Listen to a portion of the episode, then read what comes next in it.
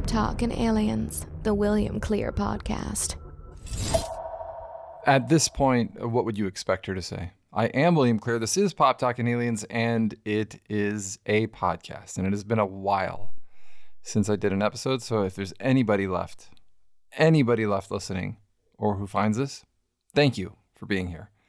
Uh, Pop Talk and Aliens is still, despite uh, never being on, sponsored by Audible. Audible is the world's leading provider of audiobooks, and you can get a free trial of Audible 30 days and a free audiobook of your choice by going to this very special link, audibletrial.com slash Pop Talk and Aliens. That's audibletrial.com slash Pop Talk and Aliens. Choose from over 200,000 titles, including original Audible entertainment, original audiobooks, original uh, audio plays, audio presentations, sort of like uh, the old radio shows, except uh, with good acting and good sound quality and good sound effects.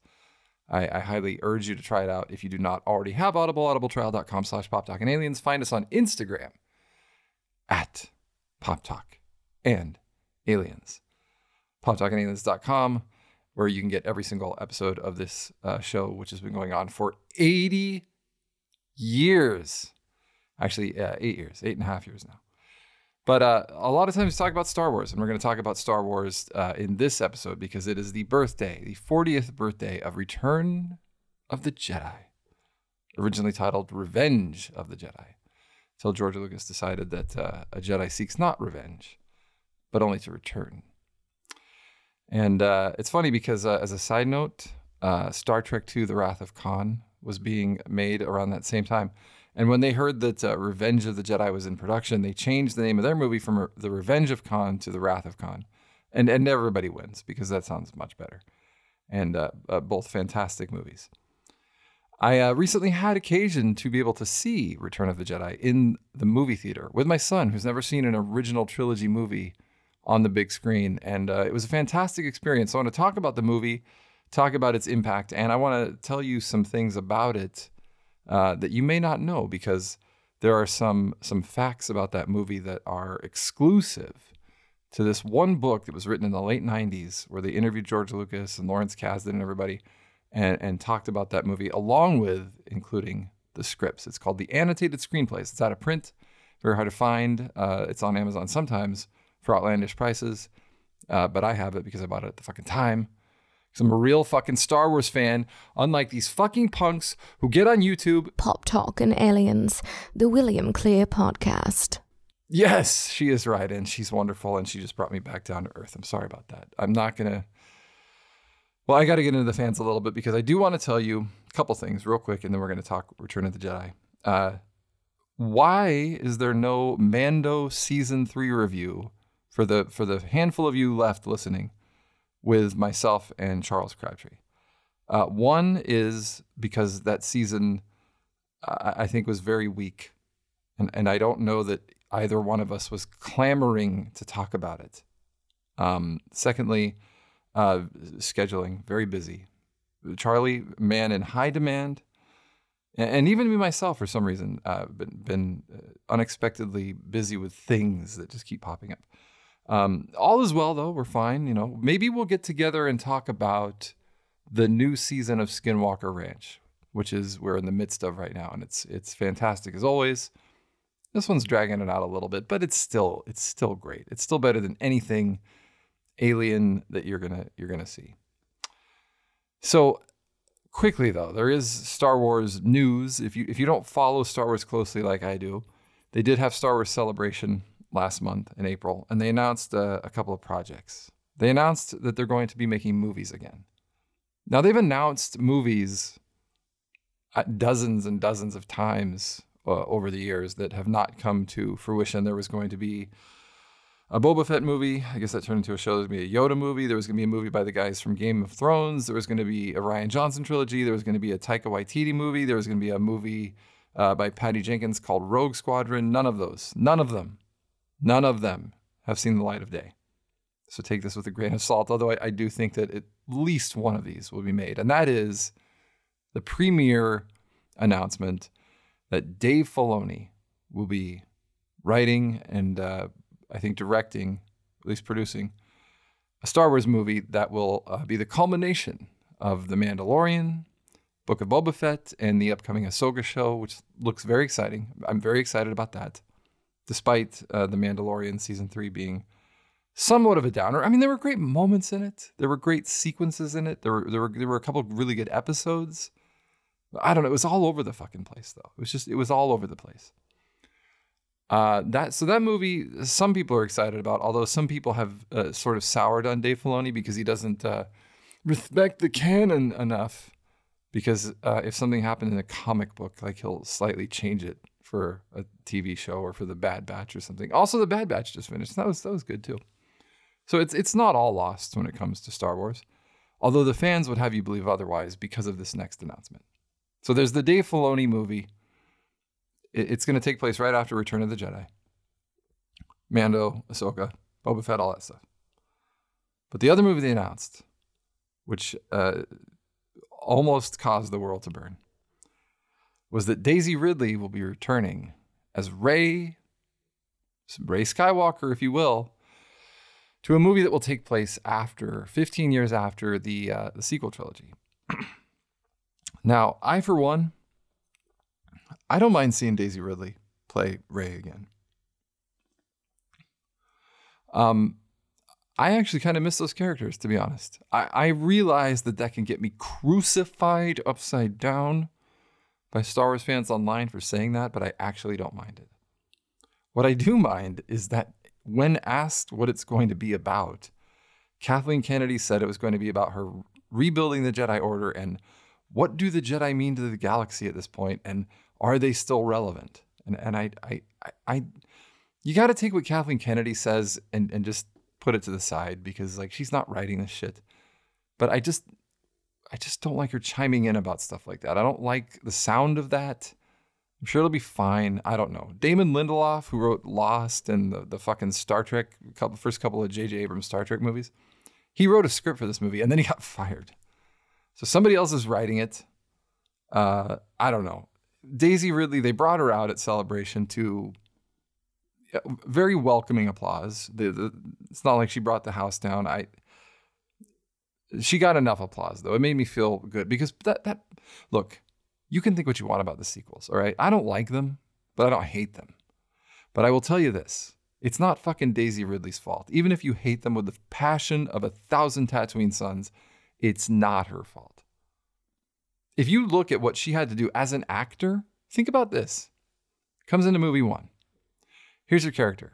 She doesn't have a backstory. We don't know. She's waiting for her parents, something like that is, there's some vague flashbacks and a vague flash sideways and a flash forward when she touches a lightsaber. Don't worry about it. Okay, turns in a good performance. Next movie, this different guy comes along. He says, uh, "Yeah, Rey, she's she's from nobody. She's nothing. She's from nowhere. We're gonna do that." Uh, well, what the fuck was that? Um, and and and she acts that role completely consistent with the role she played in the first movie. So she's just discovering herself. Then, after that movie, original director comes back and says, I didn't like that last movie at all. I'm going to go back to what the original movie was, except this time, now you're going to be the emperor's granddaughter and you're going to have to find that out even though you already you already found out that you were nobody and you had to react to that. I'm going to make you react again to your lineage. And this time it's going to be even worse and she played it fantastic. If you watched all three of those movies and you didn't know that there was all this disconnect, you certainly wouldn't pick it up from her performance. It's great. So whether or not that movie actually gets made, I don't we'll see. But you know, it it sent the internet ablaze with negativity because people still hate those sequel movies so much. They hate them so much. They just want to see that stuff fail. So in a way, they're sickly happy that that movie's being made so that they can dance around the flames of it if it fails. I don't understand uh, objectively. Objectively, I don't understand why they're making that movie because of the fact that seemingly the, the sequel movies are not popular at all. Much like the prequels were not popular when The Force Awakens came out, but it's way worse for the sequels. I, I don't, I just don't see it. The only thing I can think of and I, I don't know that Disney is smart enough to look at things like this, but I, I would hope that they would have people that are. If I can fucking think of it, I would certainly think they could. Perhaps they look at the metrics of Disney Plus and they're seeing that, you know what? A lot of people watch the sequel trilogy. As a matter of fact, it's killing it. We're not going to tell anyone that because they'll think we're just making it up.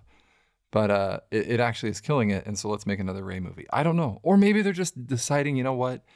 People didn't like the prequels for decades. And then, you know, then people started loving. Now everyone loves the fucking prequels. Even those people that didn't, they pretend they did, they do. And they, they try to revisionist history, the whole thing.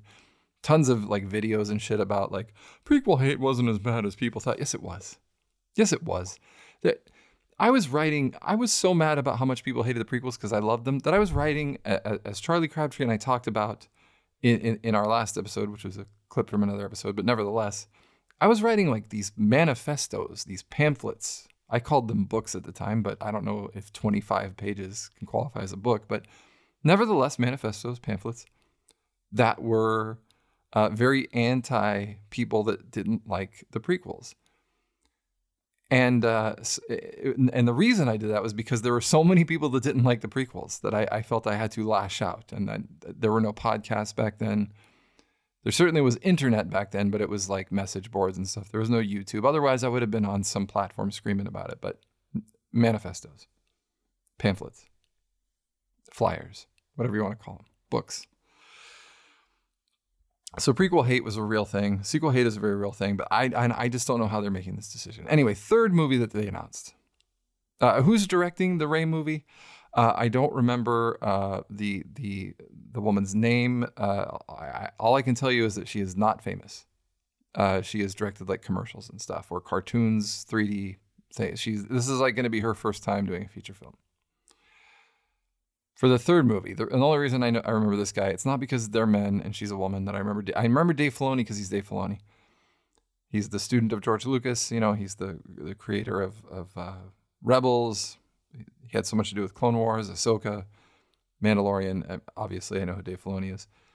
And uh, the other guy with the third movie that I'm about to tell you about, the reason I know who he is is because he directed and wrote the last Indiana Jones movie, which is getting worse reviews than the fucking Indiana Jones movie before it, which people hated so much. South Park did an entire episode that was nothing but George Lucas and Steven Spielberg graphically raping Indiana Jones. That's how much they hated that movie. And so many other people did too. Apparently, this one's worse Indiana Jones and the Dial of Destiny, written and directed by James Mangold who is uh, apparently now working on a movie about the dawn of the Jedi, which takes place about 25,000 years before the Phantom Menace, and will all be about how the Jedi were created. Now, this also centered, set the internet ablaze with flames of, of fury because obviously, if he's writing a movie like that and Rey's rebuilding the new Jedi Order in her movie, that obviously means the Jedi are going to change. Disney is going to change the Jedi uh, and go away from George Lucas's wishes. I don't know where you come to that conclusion, but that's the conclusion that has been come to. I try to stay out of this fandom stuff. It's done me very well. It's served me well emotionally, mentally. Uh, but when these announcements were made, I, I, had to take the temperature, and the temperature was not good. Even the Filoni movie, people are like, eh, we'll see. I don't know. Disney, it's kind of too late. I'm not going to sit here and tell you that Disney's done some kick ass job with Star Wars, but I will tell you that recently, other than Mando 3 being not great. I mean, I don't think it was horrible, but it's it not up to its own standards. Bad Batch was very good. Andor was probably the best thing, certainly the best thing in my opinion that they've done on television, even including The Mandalorian or tied. It's somewhere around there. It's it's like as good or better. It's just it's very different, so it's hard to compare them. But th- those are the two best TV things. And then you got like for me Rogue One. So it's right up there with the best of Disney. Star Wars. So the fact that everyone's people are pe- people are mad because they think Dave Filoni is going to reinterpret a series of novels that came out in the 90s called uh, the Thrawn trilogy, Heir to the Empire, Dark Force Rising, and The Last Command. Three books that they they essentially were the seven, eight, nine of the Star Wars uh, six movies. It, the, I mean, they were not ever ever, not even close to being like official, actual Star Wars gospel. Like this is what George Lucas wanted those movies to be. Not at all. He was just like, yeah, go ahead. You can make make those three. That's fine. But uh, all the kids now in their 30s, they all grew up with those fucking books, and uh, they're all mad that Dave Filoni is gonna gonna remake, you know, some version of Heir to the Empire because Thrawn, the villain of those books, is going to be the villain of this movie and of the Ahsoka series.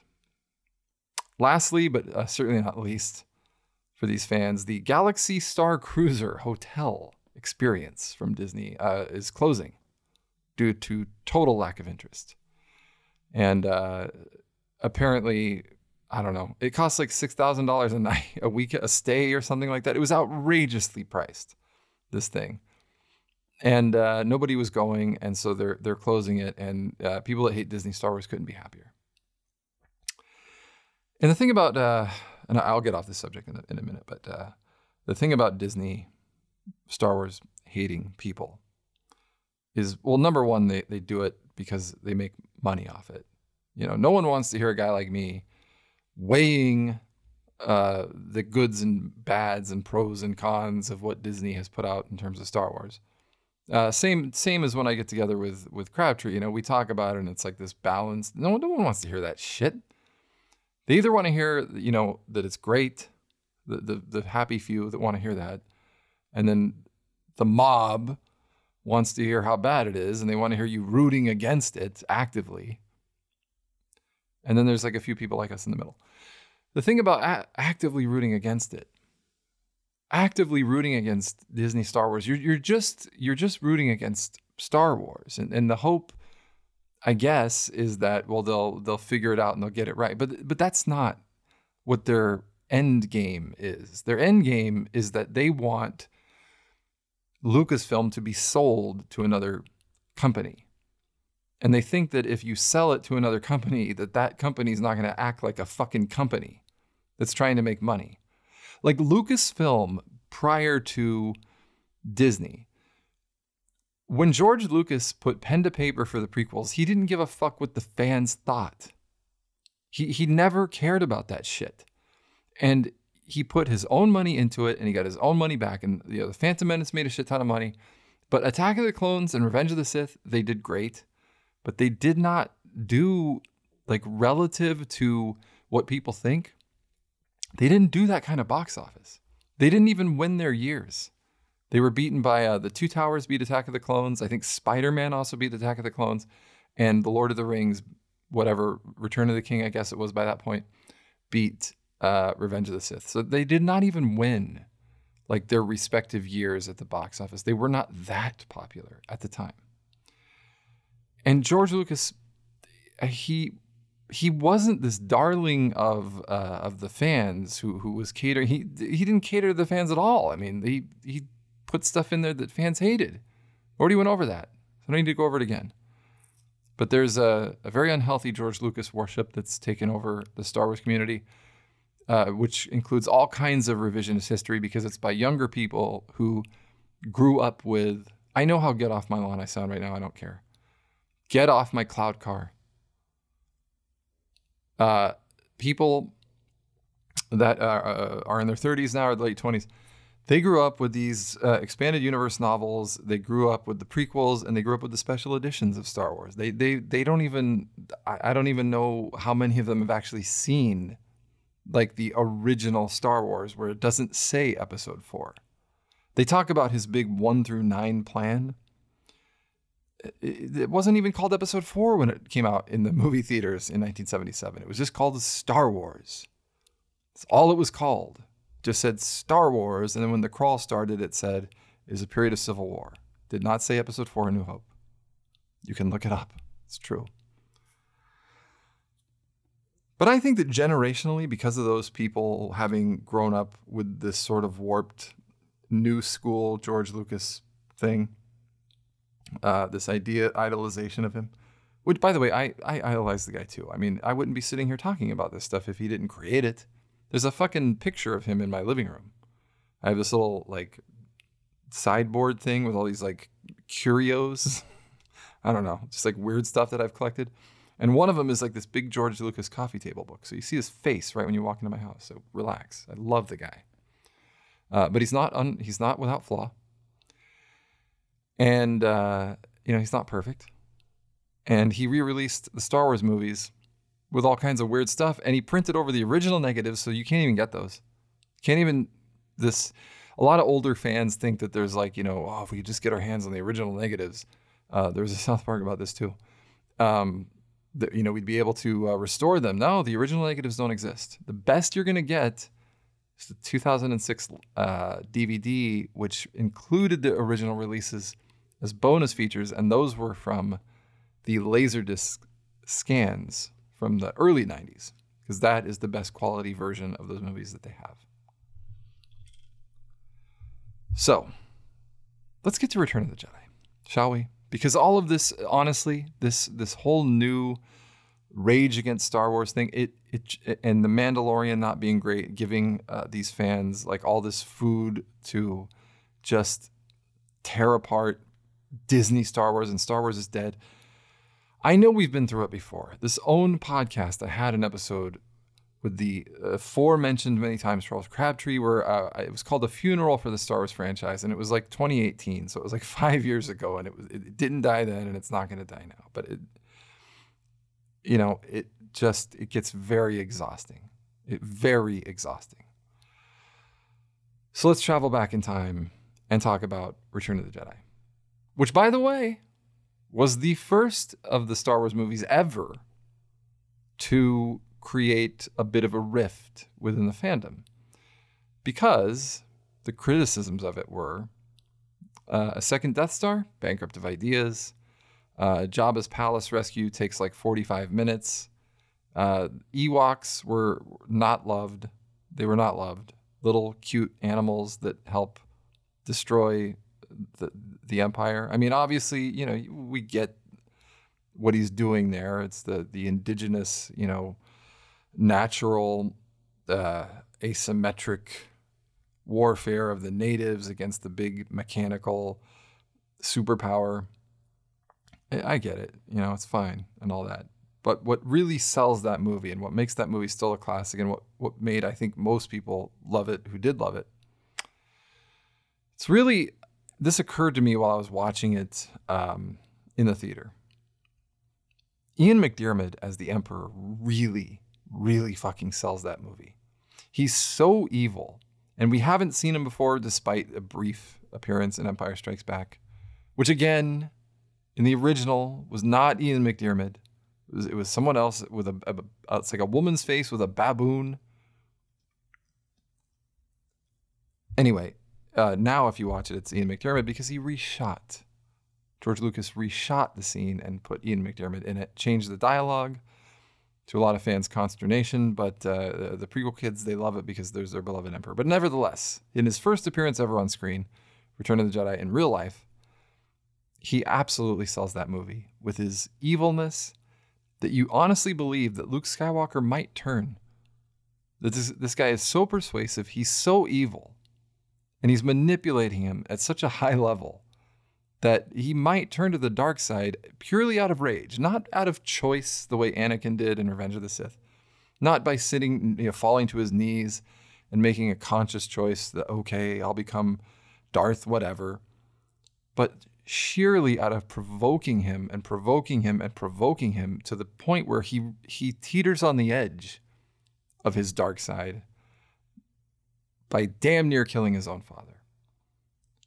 And then after he has, you know, made it so that Darth Vader cannot fight, cuts off his hand, looks at his own hand, realizes the similarities and how you can slowly go to the dark side.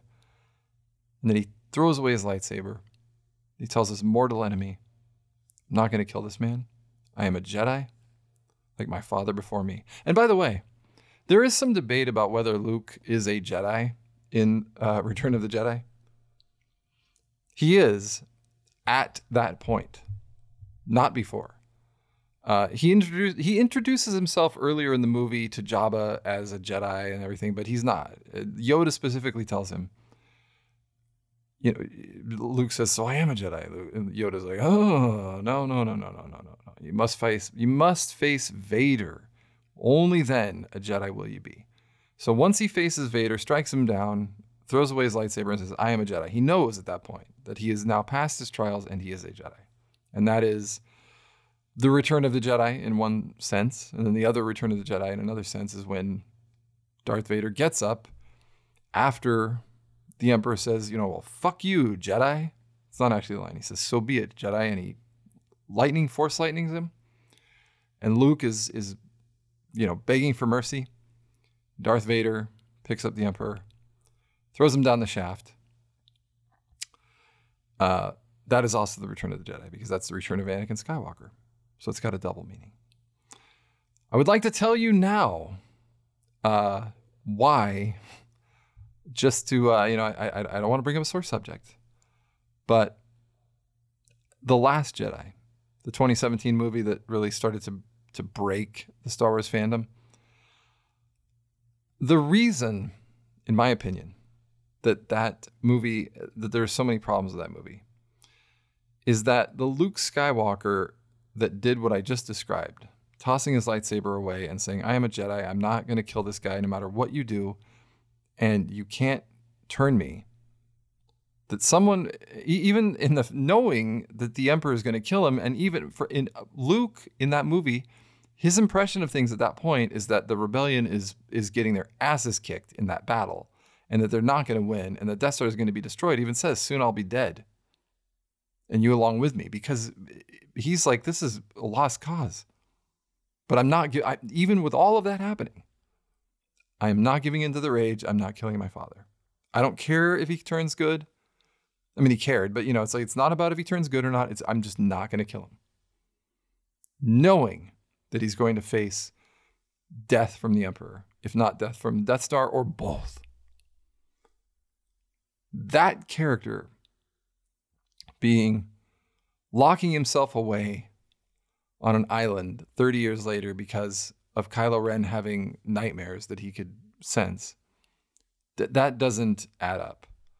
It could possibly add up if we saw everything happen, not just a flashback of him and Kylo Ren, but if we if we saw the 30 years of Luke's journey and it finally ended up in that, maybe, maybe. But you can't have all that stuff happen off screen and then just say well, uh, Kylo Ren was so powerful, he was going to kill everyone for a fleeting second. I thought about killing him, and then eh, it went away because I'm Luke Skywalker. You know, but I do have a little dark side in me because my dad was Darth Vader. I mean, you can make all of these reasons for why he did that, but if you look at the end of Return of the Jedi, it was the only time when I was at the movie theater that I actually thought about the sequel trilogy at all. The whole time I was watching that movie, I was just watching it as that movie, the movie that I grew up with which again is another generational thing that I think younger people don't they don't I'm lucky to have that and they don't have that. It doesn't make me better than them. It's just that they did not get the experience of growing up with these movies on their own and just being able to watch them as their own thing and not have to have all this tie into oh god you know they ruin luke skywalker by making him go on an island in last jedi and, and suck green milk out of a tit that, that, who fucking cares these are the, these are the movies that I grew up with. These are the movies that, that spawned my love for Star Wars, and, and the rest of what we get now, to me, good or bad, it's it's just all bonus add-ons. I can take them or I can leave them. I can eat one of them or I can eat none of them. When that when it's good, it makes me happy to my core. When it's not good, I, I all I think about is fuck. Now the fans are gonna get all pissed off. But me personally, I'm not like disappointed because I got to grow up with all this. But nevertheless, the Luke Skywalker who did that in that movie, when I saw that scene in Return of the Jedi when he said, you know, you failed. He tells the Emperor to his face, you failed. He even calls him Your Highness. He's a fucking asshole about it. You failed, Your Highness. That that guy is to that guy is not going to be intimidated by Kylo Ren's nightmares just like that's just oh, that's going to be a walk in the park from what he did with with Darth Vader and the Emperor. That's the only time I thought about. I thought, yeah, Last Jedi is just not doesn't really work. But uh, you know what I do want to do? uh, getting away from my opinions, because Jesus Christ, how long has it been already to this podcast? Want to tell you some things you might not already know about Return of the Jedi. Because one thing that I noticed in the very beginning, I've seen that movie probably a couple hundred times in my life, and I never noticed that when uh, C3PO and R2D2 are walking to Jabba's palace, C3PO says, Poor Lando Calrissian and Chewbacca never return from this awful place. Uh, I don't understand why he says Chewbacca there. And I've seen that movie a couple hundred times and never noticed that he says Chewbacca because Chewbacca has, in fact, not been brought to Jabba's palace at that point yet. He gets brought in. Lando's already there, but you know he went in first because he's in disguise, and he does one of the great disguise reveals in film history where he pulls gently down on the bottom of his mask and arches his head up so you can see who he is real quick, right for the camera. Uh, but Chewbacca was not there yet. So uh, anyway, there were some other differences, uh, other things that that uh, happened in the beginning of that movie that uh, never saw the light of day, never saw the silver screen. That line did. I, again, I don't I don't understand it, but uh, and I don't understand why I never noticed it. But this is something from the annotated screenplays that uh, I think is very interesting about what was going to be the beginning of Return of the Jedi. And it says uh, In the rough draft, after the crawl, a pan down reveals the planet of Had Abbadon, the capital of the Galactic Empire, which we now know as Coruscant. And why is it called Coruscant? Because Timothy Zahn named it that for his goddamn Heir to the Empire books. And George Lucas begrudgingly used it in Phantom Menace just to remain consistent with the publishing, what he referred to as publishing. He's also referred to the Star Wars Extended Universe novels as an alternate reality. So he didn't really care that Timothy Zahn had a different name for it, but he figured, eh, well, well let's just keep it that instead of had Abbadon. The planet is completely covered by cities, it's like Coruscant, and is shrouded in a sickly brown haze. Orbiting the polluted planet is the green moon, the film begins with the arrival of Grand Moff Jerjerrod, Vader's rival.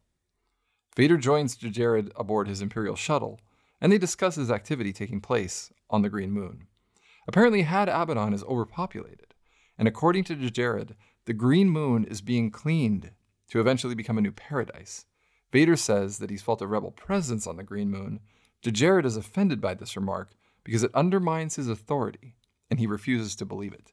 Now, the movie obviously does start with Moff Jerjerrod, but he is not Vader's. Um, what did they call him in here? His rival? No, he's not his rival at all. He's he's he's his underling strictly. Uh, going on in the book here, it says, meanwhile, Leia, a scruffy old pilot, and a young co-pilot are aboard a stolen Imperial transport and nearly hit Jerjerrod's shuttle. They've come to set up on the Green Moon in preparation for the arrival of the rebel, fe- the rebel fleet. They wait anxiously for clearance, afraid that the code they gave might not be current. Leia seems concerned. She heard from Lando that Han is alive, but she still doesn't know how difficult it will be to free him. They identify themselves as equipment and construction personnel from Moonbase 7 and finally get the clearance to get through. So that obviously they use that later when Han Solo and uh, Luke and Leia and all them are getting to the, uh, the the forest moon of Endor. But in this movie, in this version of the screenplay, that all happened right in the beginning, and they did they weren't going to Jabba's palace. She didn't even know if he was still alive. Uh, continuing, if you don't mind, if you will. In the revised rough draft, after the opening and the reveal of two Death Stars in, con- in construction, we cut to Wedge, the rebel pilot from the two previous films, who is undercover flying one of the TIE fighters, escorting Vader's Super Star Destroyer. Suddenly, a ship begins to wobble. Wedge struggles with the controls and starts panicking calls Leia, who is aboard the sto- stolen Imperial transport. Wedge gets out of range, and despite the fact that this may attract attention to them, Leia decides to go after him. The controller from Vader's Star Destroyer calls them, saying that they're moving out of their flight path. The controller is suspicious and asks for the security code. While they wait for clearance, Wedge's fighter is towed in. As in the previous draft, Leia and the rebel pilot have a discussion about Han. There's a tense moment where Grand Moff Jerjerrod's shuttle approaches at great speed, and Leia thinks it's a boarding party that has come to inspect them. Uh, very interesting uh, beginning to that movie, and also interesting is in in the book Aftermath, which is in quote unquote Disney canon, um, which sort of replaces the Heir to the Empire as the events that directly uh, happened after uh, Return of the Jedi. They actually have that whole thing with Wedge getting towed in by an Imperial Star Destroyer and stuff, which is pretty interesting that they took that from uh, discarded script. So, as we all know, uh, there is only one Death Star. Apparently, Lawrence Kasdan convinced Lucas uh, one is enough, probably too many anyway. Let's just have one, and let's have the movie start with that rather than this whole green moon business. And we'll just, you know, we'll get to the green moon, but the Empire ended with Han Solo being frozen and them all making their rendezvous plans. So why are we going straight to uh, people stealing Imperial ships and flying around with codes when we kind of promised at the end of the last movie that the first thing we were going to do, first order of business, was going to be to free Han. So they cut all that shit and went straight to Jabba's palace. But but before that, they did actually have a scene that they shot. You find this on YouTube, or even I think in the deleted scenes of Return of the Jedi, which is uh, you can find, I don't know you find that on YouTube, whatever.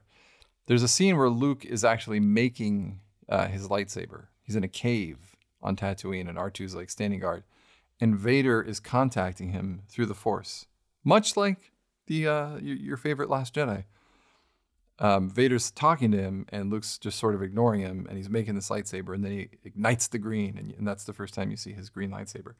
That uh, also cut. There was also a sandstorm that uh, was causing problems for everyone to get back to the Millennium Falcon, which they filmed and was also cut. Apparently, they, they it was just like there, you can see that deleted scene. Also, it's it's like you can see why they cut it. You can't even like see what's happening. It's like just sand it's just a sandstorm.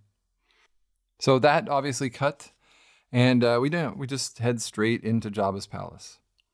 Um, when talking about the special editions, we uh, we cannot ignore the fact that there's a musical number that takes place in Jabba's palace that uh, is looks awful, sounds awful.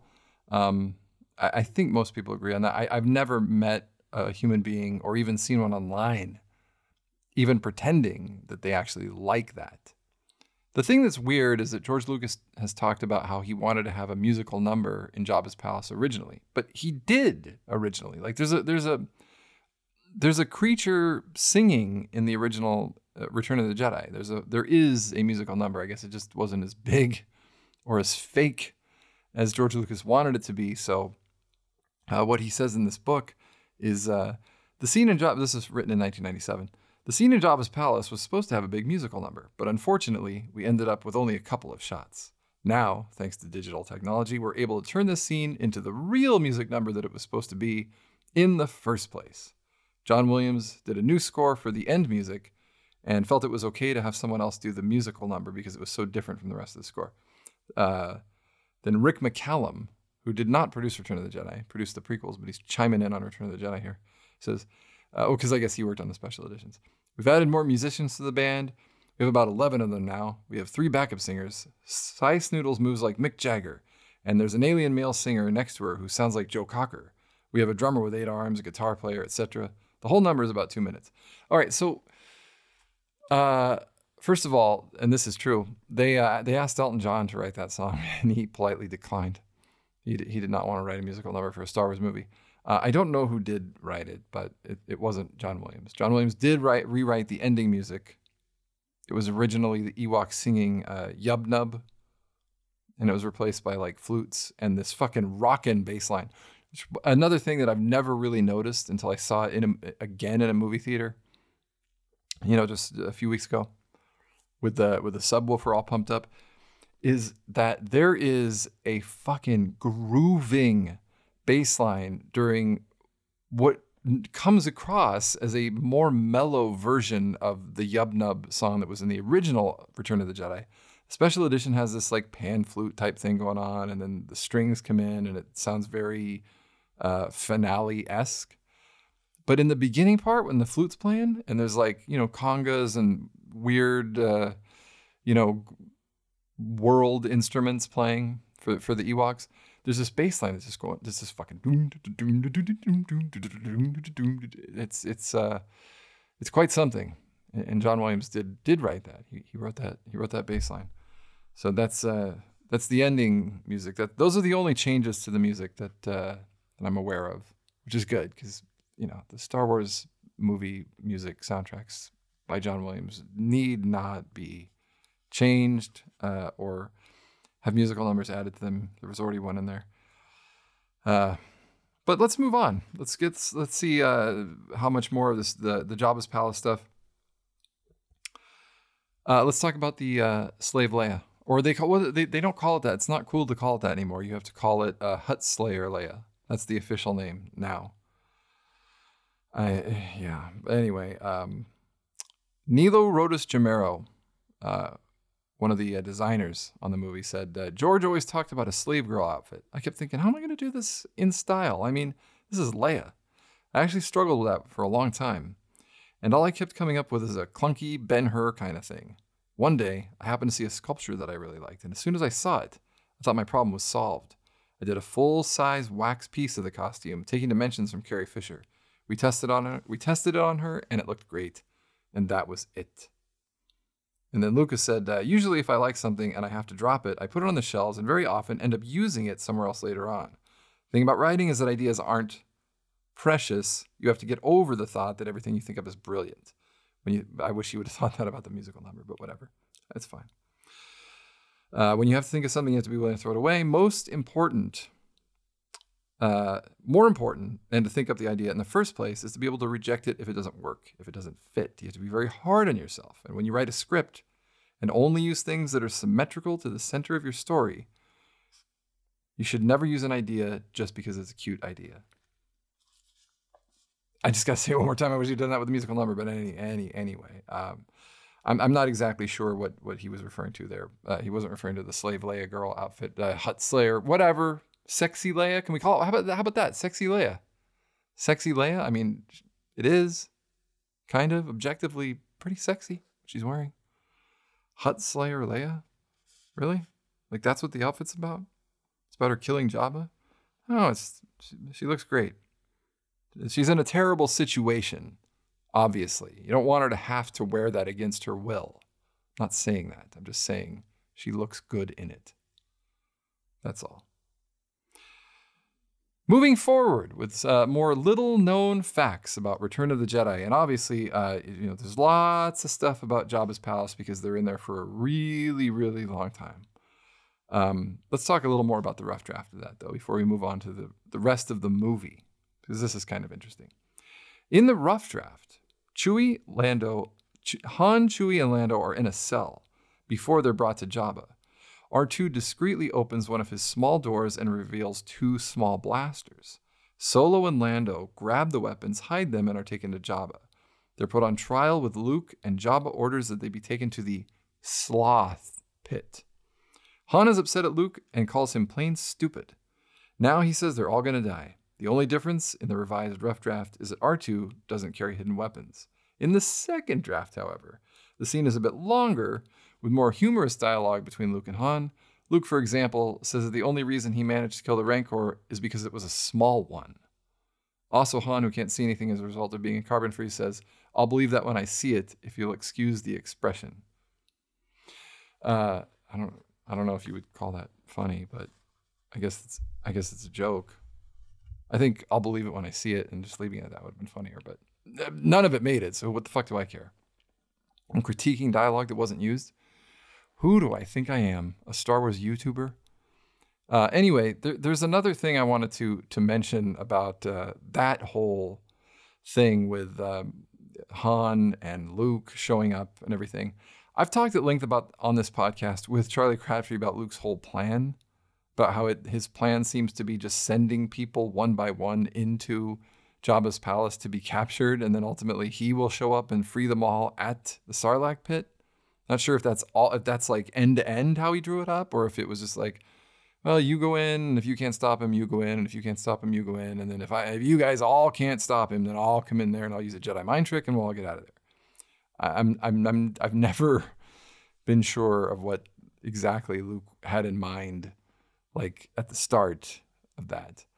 But there is one thing, and again, you know, I, I notice these things more when I'm talking about Star Wars because of the fact that people are so harsh on the new stuff, they criticize everything.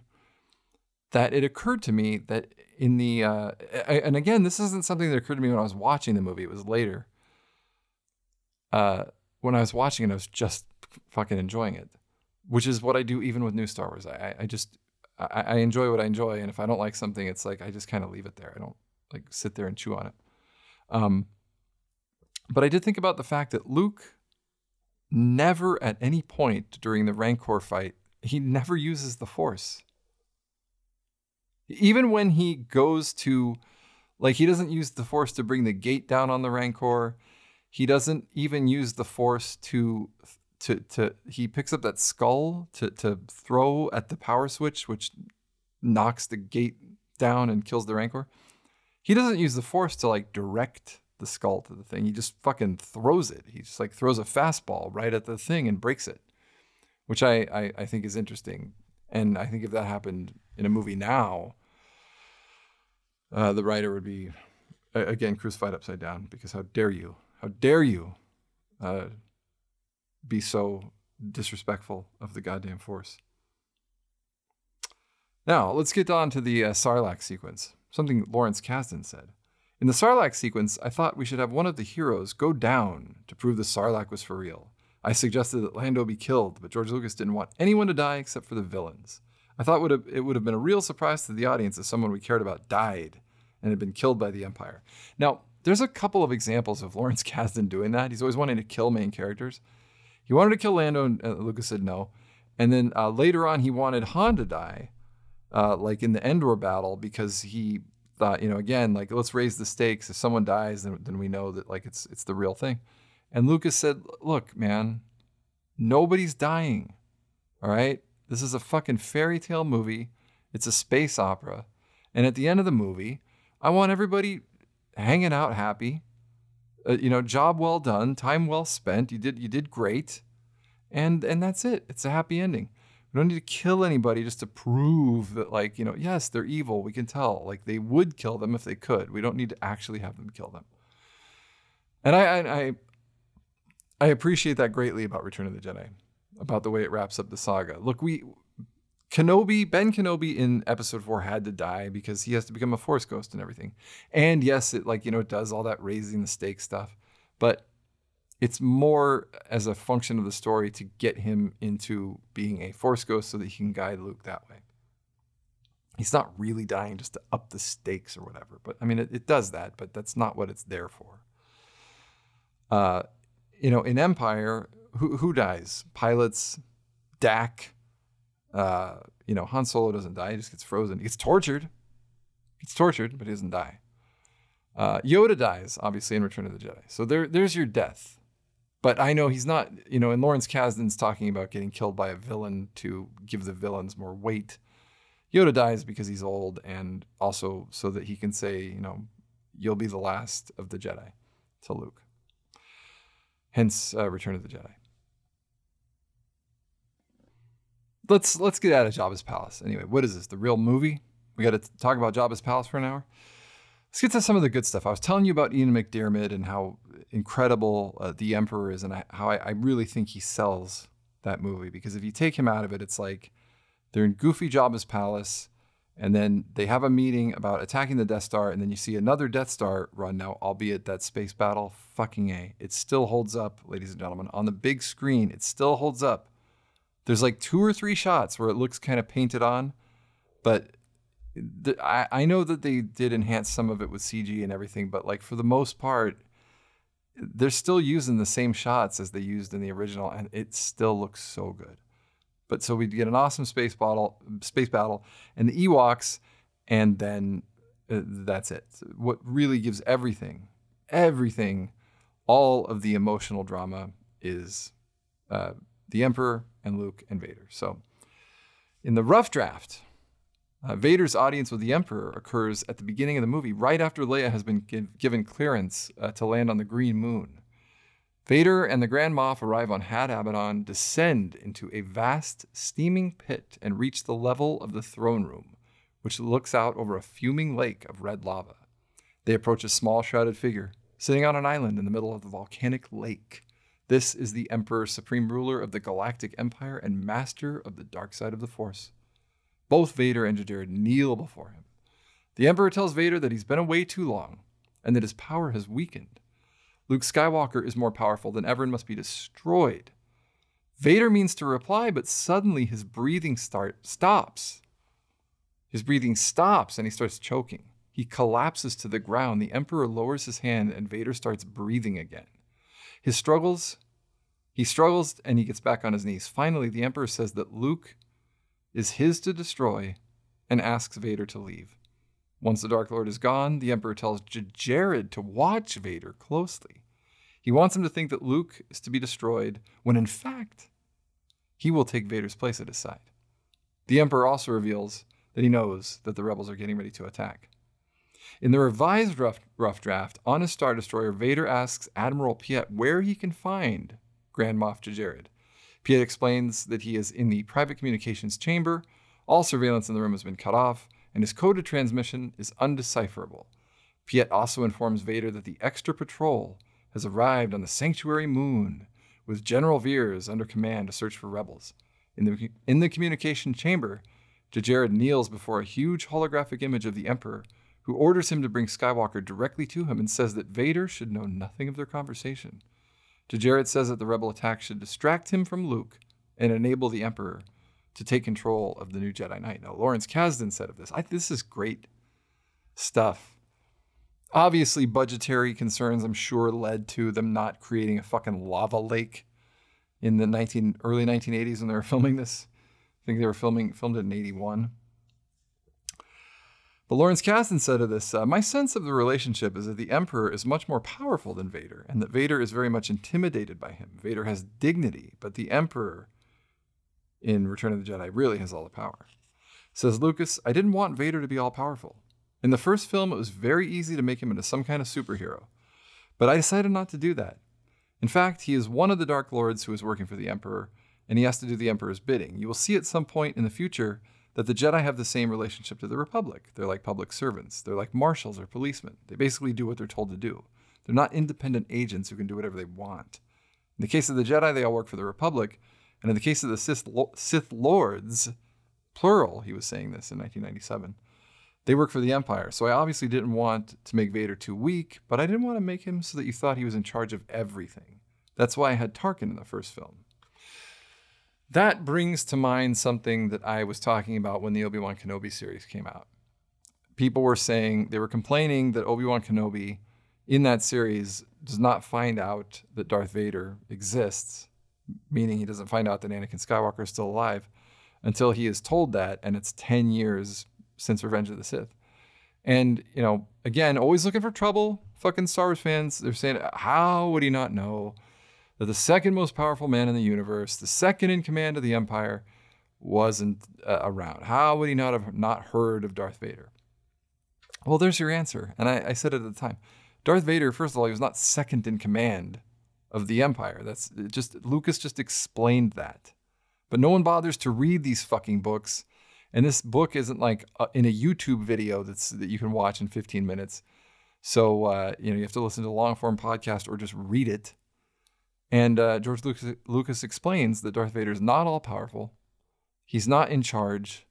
He's not even second in command. Tarkin was second in command. And then in the original Return of the Jedi, he's got this Jared, who I mean, who actually is a character in Return of the Jedi. But in the original drafts, he was like this character that was basically talking shit to Vader, and the Emperor was telling him, you know, I want Darth Vader out of the way because I'm going to kill him and get Luke Skywalker to take over for him, which is hinted at in the actual movie, or it's I don't know. I, mean, I don't know if hint is the right word, but you know, the Emperor does tell Luke to strike Vader down and take his place at his side. So you know, he is telling him that, but in this version, it was you know, it was a little more conniving. Get Vader out of the way, and Jared, you know, we're going to take care of him, and then uh, take care of him. Yes, take care of him, and then uh, we'll have Luke be the the Sith Lord, one of many Sith Lords, apparently. But that's the answer to your question, Star Wars fans, about, uh, well, it's not your, your, your question, but you're screaming. your outrage about Darth Vader not being known by Obi Wan Kenobi was because uh, you know he was just basically like uh, I said this at the time. He was the muscle. He was like a hitman for the Emperor. He got shit done. He was like the wolf in Pulp Fiction. Uh, he was not. He was not a bureaucrat. he was not making speeches. I think we've already talked about that on this podcast, but that is the uh, that is the answer from the horse's mouth from George Lucas, right there. Uh, let's talk about the Ewoks. Let's talk about the Ewoks for a moment and what George Lucas had to say. Originally, it was going to be Kashyyyk, which would have been very cool. But again, I think budget, budgetary, you know, constraints, technology at the time, Kashyyyk looks pretty fucking cool in Revenge of the Sith. I don't know how they would have been able to pull that off in Return of the Jedi. And said George Lucas of that, the Wookiee planet that I created for Star Wars eventually turned into the Ewok planet in Jedi.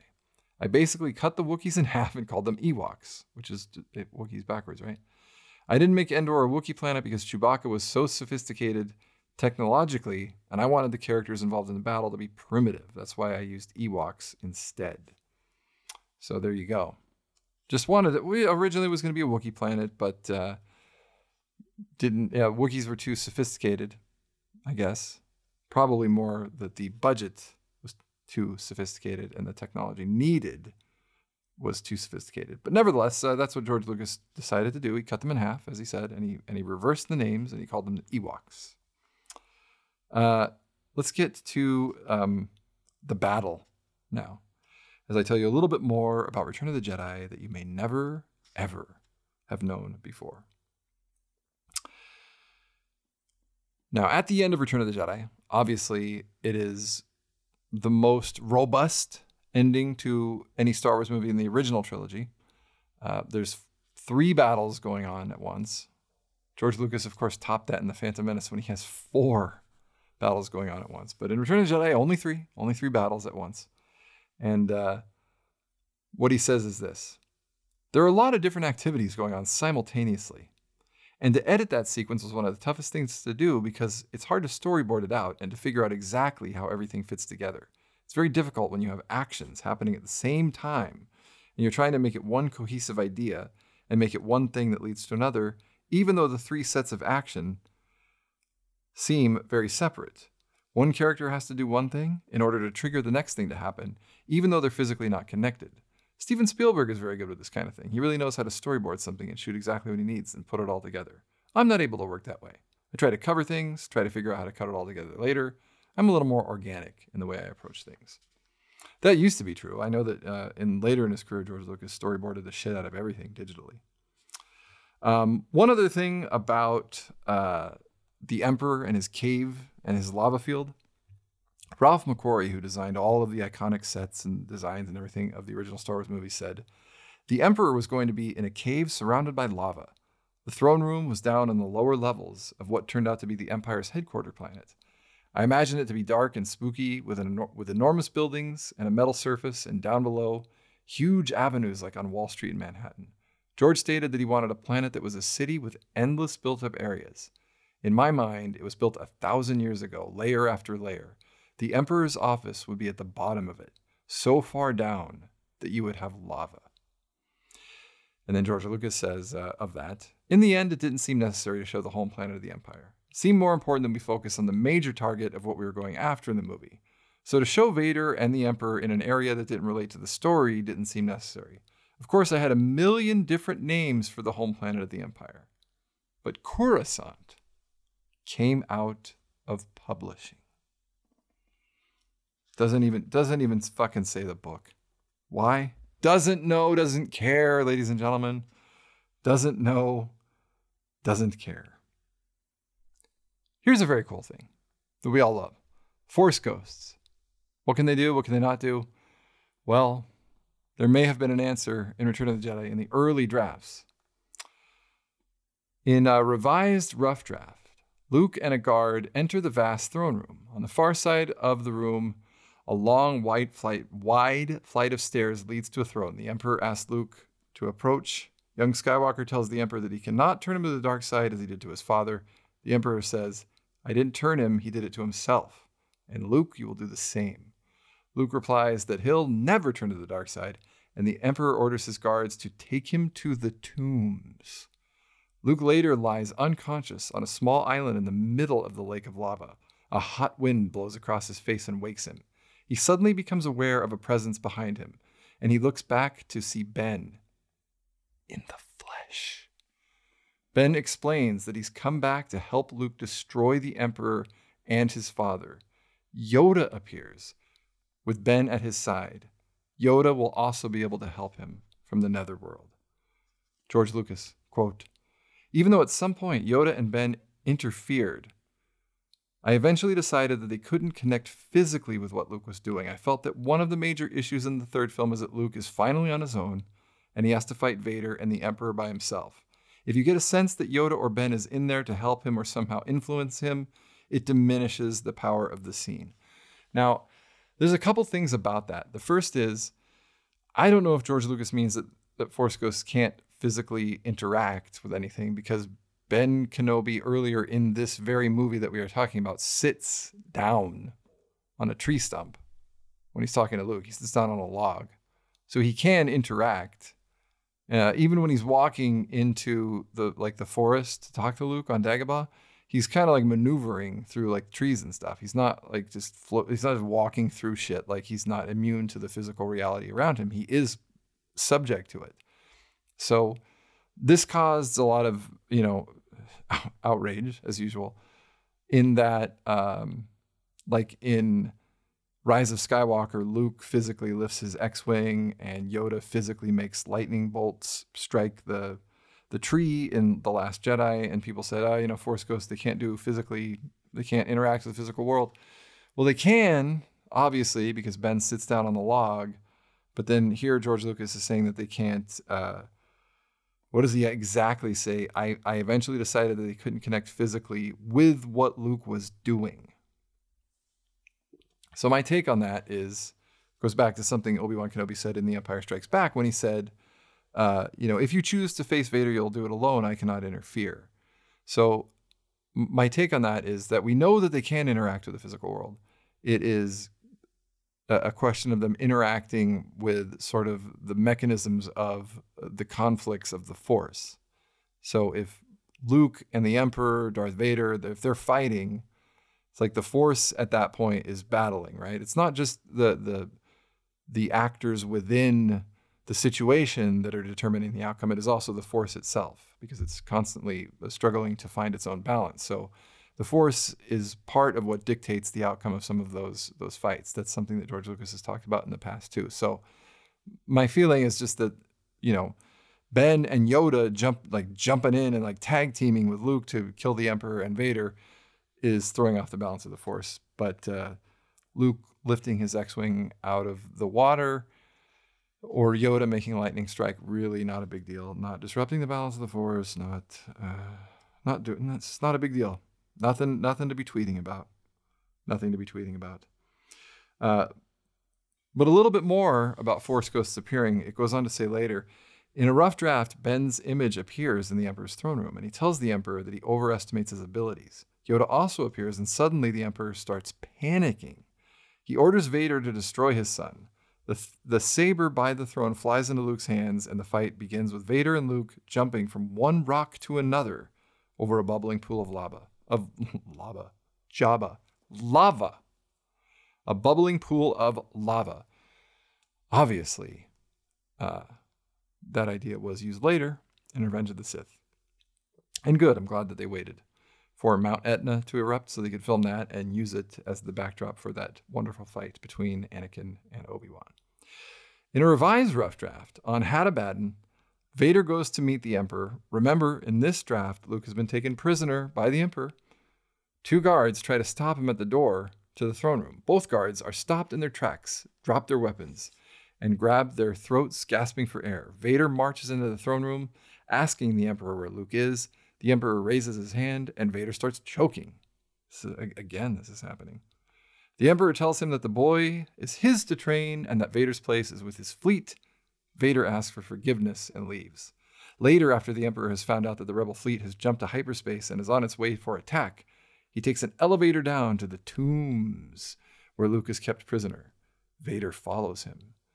Luke and Ben, remember in this draft, Ben has come back in the flesh to help Luke, feel the presence of the Emperor and Vader approaching. They keep saying in the flesh, too. So I, I don't even know if that's Force Ghost. I think that's in the flesh. Ben is worried that the two of them could destroy Luke. The Emperor walks in and tells Ben that the boy is his. The image of Yoda appears, threatening him. Vader approaches and tells the Emperor that it's too late to turn the boy to the dark side. Luke and Ben must be destroyed. So, yeah, I guess Ben Kenobi is just a fucking person again in this draft. Luke reaches out, and Vader's laser sword leaps out of his belt into the young Jedi's hands. The Emperor pulls a sword out of his sleeve and throws it to Vader, telling him to destroy Luke. The fight begins. Dude, I don't know about you. I love the ending of Return of the Jedi as it is. I mean, Luke is cowering. He's not cowering, he's hiding in the corner because he doesn't want to fight Vader. I will not fight you. And then Vader starts uh, getting into his head. He's figuring out that his, his friends, his love for his friends betrays him, especially for sister. So you have a twin sister. If you cannot be turned, perhaps she will. And Luke screams, "Never!" And the fucking music swells, and they have that that shot of the this is this the shot that's moving along with them as they're fighting, and then it culminates with Luke cutting off the hand. I mean, emotionally, you cannot top that.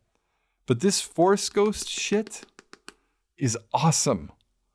And I I wonder why when they made Rise of Skywalker, they didn't just like crib from this.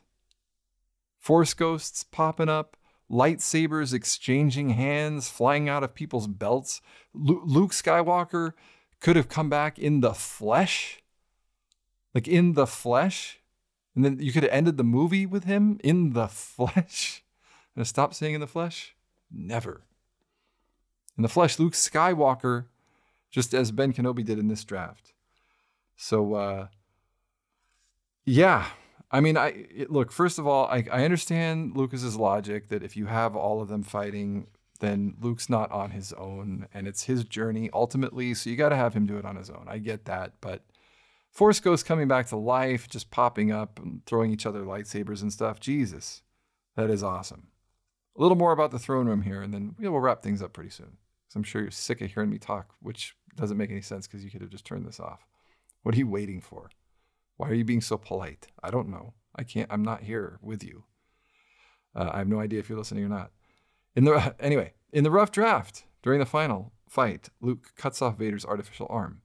The Emperor tells Vader that he is old and weak. The Emperor is such a dick to Vader in this original draft.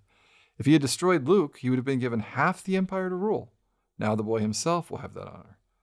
Vader begs his son to kill him, but Luke says that he only fights in self defense. He switches off his weapon and throws it to his father. The people, the lightsabers fucking changing hands like a basketball in this draft. Just passing, passing, passing. The Emperor orders Vader to kill Luke. In the revised rough draft, Ben and the Emperor watch Luke fight against Vader. Ben tells the Emperor that Luke is stronger than he imagines and has many allies. A crashing blow by Luke causes Vader to lose his balance and he falls on one of the small rock islands.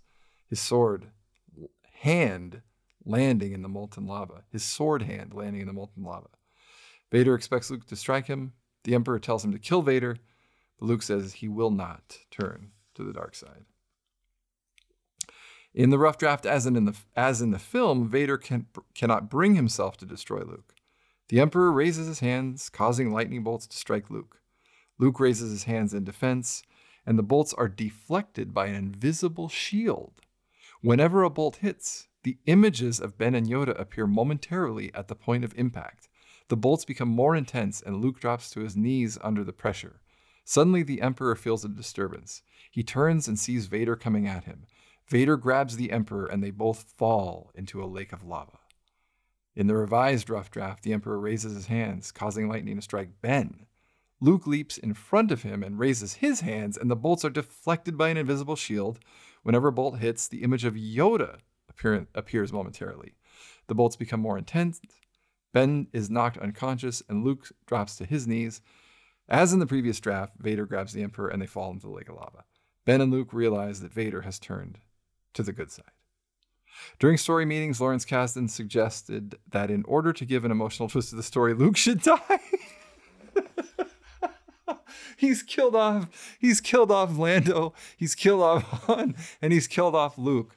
I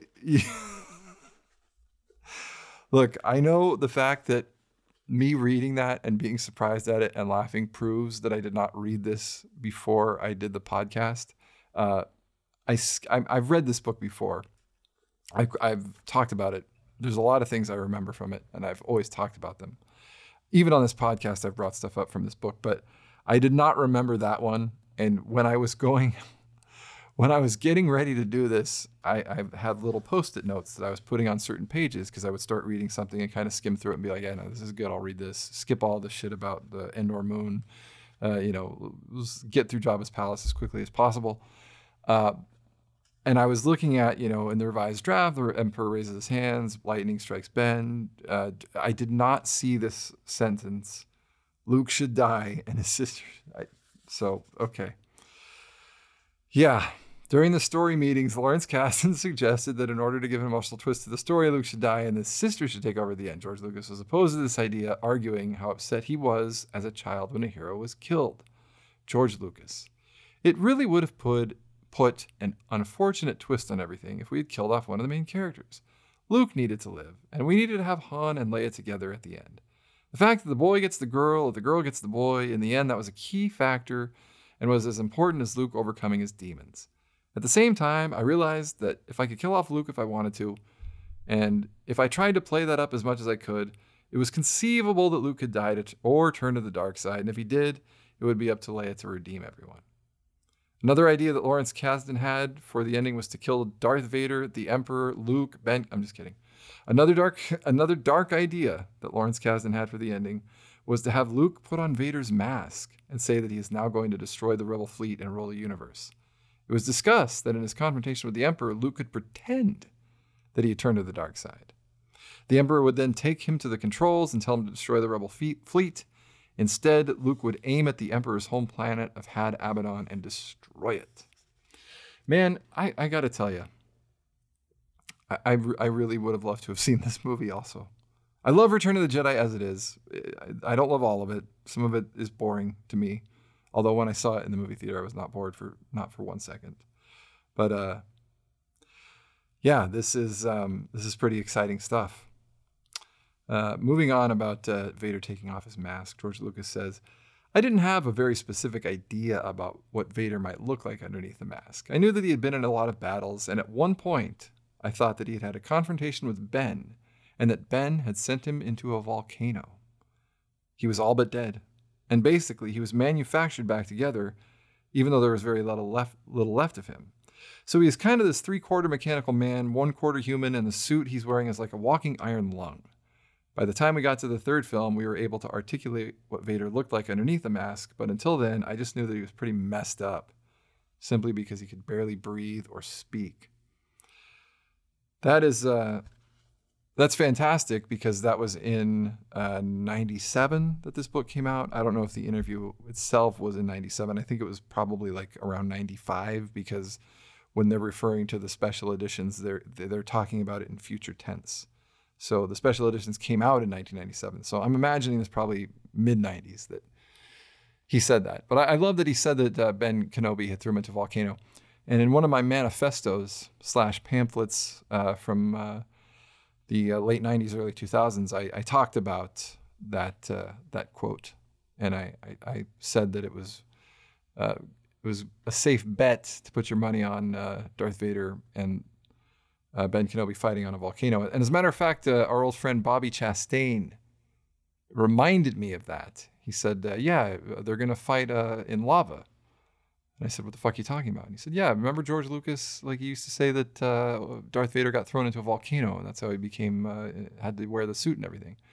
And I, I, I was all mad. I thought that Bob was was pulling my leg, but it turns out he was not and that's uh, I think that was around the time I bought this book. So it had already been out a couple of years, but I, I read that and I profusely apologized to Bob for wanting him to be thrown into a volcano just for fucking with me like that because it turns out he was right.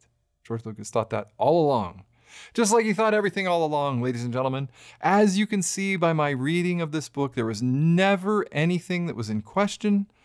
Uh, one through nine, solid in George Lucas's mind. He never had any other ideas.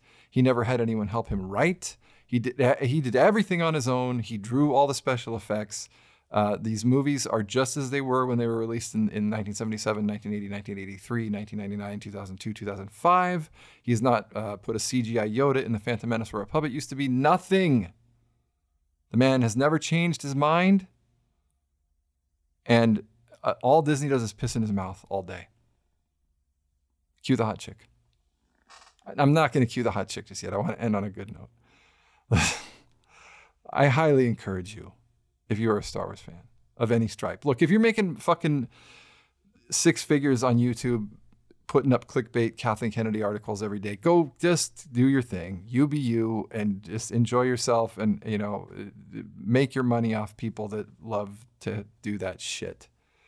Um, I almost had interviewed slash was almost interviewed by two different YouTubers. One that is totally into that kind of thing and and I had this. I, I just said no. I'm not going to do that because I don't want to be put into the position of Disney's like public defender because I have enough problems with some of the stuff they've done on my own. Just like I had problems with some of the shit George Lucas has done. But you know, more so with Disney because they have way more content because they release stuff every five minutes. But it's like I I, I told the guy, uh, it was uh, it was uh, I'll give him a plug. Fine if you want to go see their shit. Uh, Echo Base Network Echo Base Network said I come on their show and like you know like defend, but I was like I'm not I'm, I'm I don't want to play Disney attorney. And if I if I just sit there and say, well, yeah, you got a point there, but I think this, then there's no that's not fun.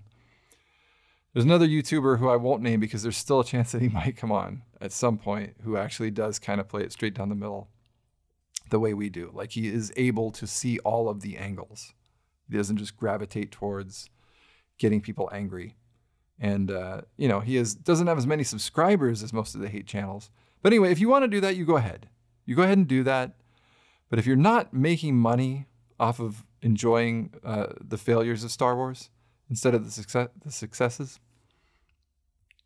I highly encourage you, regardless of what your age is and regardless of what your gateway into Star Wars was, to enjoy Star Wars for what it is that you are enjoying at the time. I have always been someone who has not bought into the idea that Star Wars should have this massive comic book style universe of canon, with apologies to Charlie Crabtree, who hates that word. But that the canon of Star Wars basically like the way it was like in the 90s where the movies were the things. And then you had these offshoot novels and stuff and it was like a lot of them sucked. And there were video games and those were mostly good. And then there were these comic books that were absolute fucking garbage. And yeah, there was good and there was bad and there was everything in between. But then there were the movies. And i've always thought that if, if you if you just watch them as their own thing as their own story and don't get so tied up in like how this connects to this and how that connects to that and how the comic book says this and this has got to match up to that you'll have a better time. Because you can still read all that stuff. Like i have read i've got a bookshelf of like it's i've got a bookcase where like four shelves are nothing but like the newer star wars books. And then i've got uh, you know some of the old ones that i liked too still. Um, the what they call legends now which by the way also also just for for people who constantly talk about extended universe books from the 90s being decanonized a they were never canon george lucas said so that they were never canon. And b uh the, they're called legends. They, they didn't rename them not canon they renamed they renamed them legends. And a legend is something that may or may not have existed. So the stories that you read in these these old books are not necessarily they're not any more or less valuable in the lineage of Star Wars storytelling than they were before. If they're directly contradicted by something in a movie or something, fine. Yes, I guess they are at that point. But whatever. I encourage you to just to just take everything as it is. And you that doesn't mean you have to enjoy it. You can fucking hate it. But oh, it destroys the canon, it destroys the stop with the canon. Stop with the, you know, if if you don't like The Last Jedi because of the way Luke Skywalker acts, just fucking throw it in the goddamn ash can, please. Don't ever watch it again. You don't need the Mandalorian. Like a lot of people wanted the Mandalorian to to somehow uh, change it so that the sequels never happened. And they were all hopeful that Ahsoka would would do that, that she was going to go into the world between worlds, which is a, a thing from the Rebels animated series, and change the future so that the sequels never happen. They don't have just don't worry about them. And then if you see some shit on a TV show that references the sequels, it doesn't mean you have to go watch the sequels or like delve deep into thought about it. I realize that for some people younger who like that was like their first big Star Wars experience in the theater and they'd grown to love Star Wars through the DVDs and the Blu-rays and the books and then they go to see Last Jedi and they're fucking Rian Johnson just punches you in the face. I get it. I get it. It, it hurts your feelings. Makes me sad when Star Wars isn't good. Doesn't really make me angry. It just makes me sad because I'd like to see it do better. Uh, you know, I'm really on this show, I don't really offer answers or solutions. Every time I do an alien thing, I always say it's up to you. And it is up to you how you want to enjoy Star Wars. If you want to hate it, if you want to dance around the burning flames of every uh, episode of The Mandalorian that isn't good, or when a hotel closes or whatever, you go right ahead and do that. My suggestion to you, though, is just to enjoy what Star Wars you put in front of you. And if you don't enjoy it, slide it aside. There's plenty more where that came from. And if you just want to like George Lucas Star Wars, that's fine but try to understand what George Lucas Star Wars actually is. It was a process, a process that went over the course of like 20 years as he kept retooling, 25 years as he kept retooling the films, almost 30 years actually, of fixing, tweaking, doing this, doing that, adding this, taking this out, Clone Wars cartoon, like to put things in different contexts and stuff, bringing Darth Maul back to life, changing his mind all the time. Look at this whole story of Return of the Jedi that I that I read to you that we didn't even know, and there's plenty more where that came from in Star Wars: The Annotated Screenplays by uh, Laurent Bouzereau. Again, that's uh, that's what I think. If you're still listening, thank you for listening to me. I hope you got something out of this. I hope there was some sort of enjoyment uh, that you got at some point, and I will see you, or at least uh, speak to you uh, a lot sooner next time. It won't be, uh, you know, more than two months before the next episode. I can promise you that. I can promise you that. We'll talk about Skinwalker Ranch and all that stuff. Maybe even Crabtree will come on the show. We'll see. We'll have a good time. Until then, happy birthday to Return of the Jedi. Happy birthday to the original Star Wars, which also came out on the 25th. May the Force be with you. And cue the hot chick. Pop Talk and Aliens, the William Clear Podcast.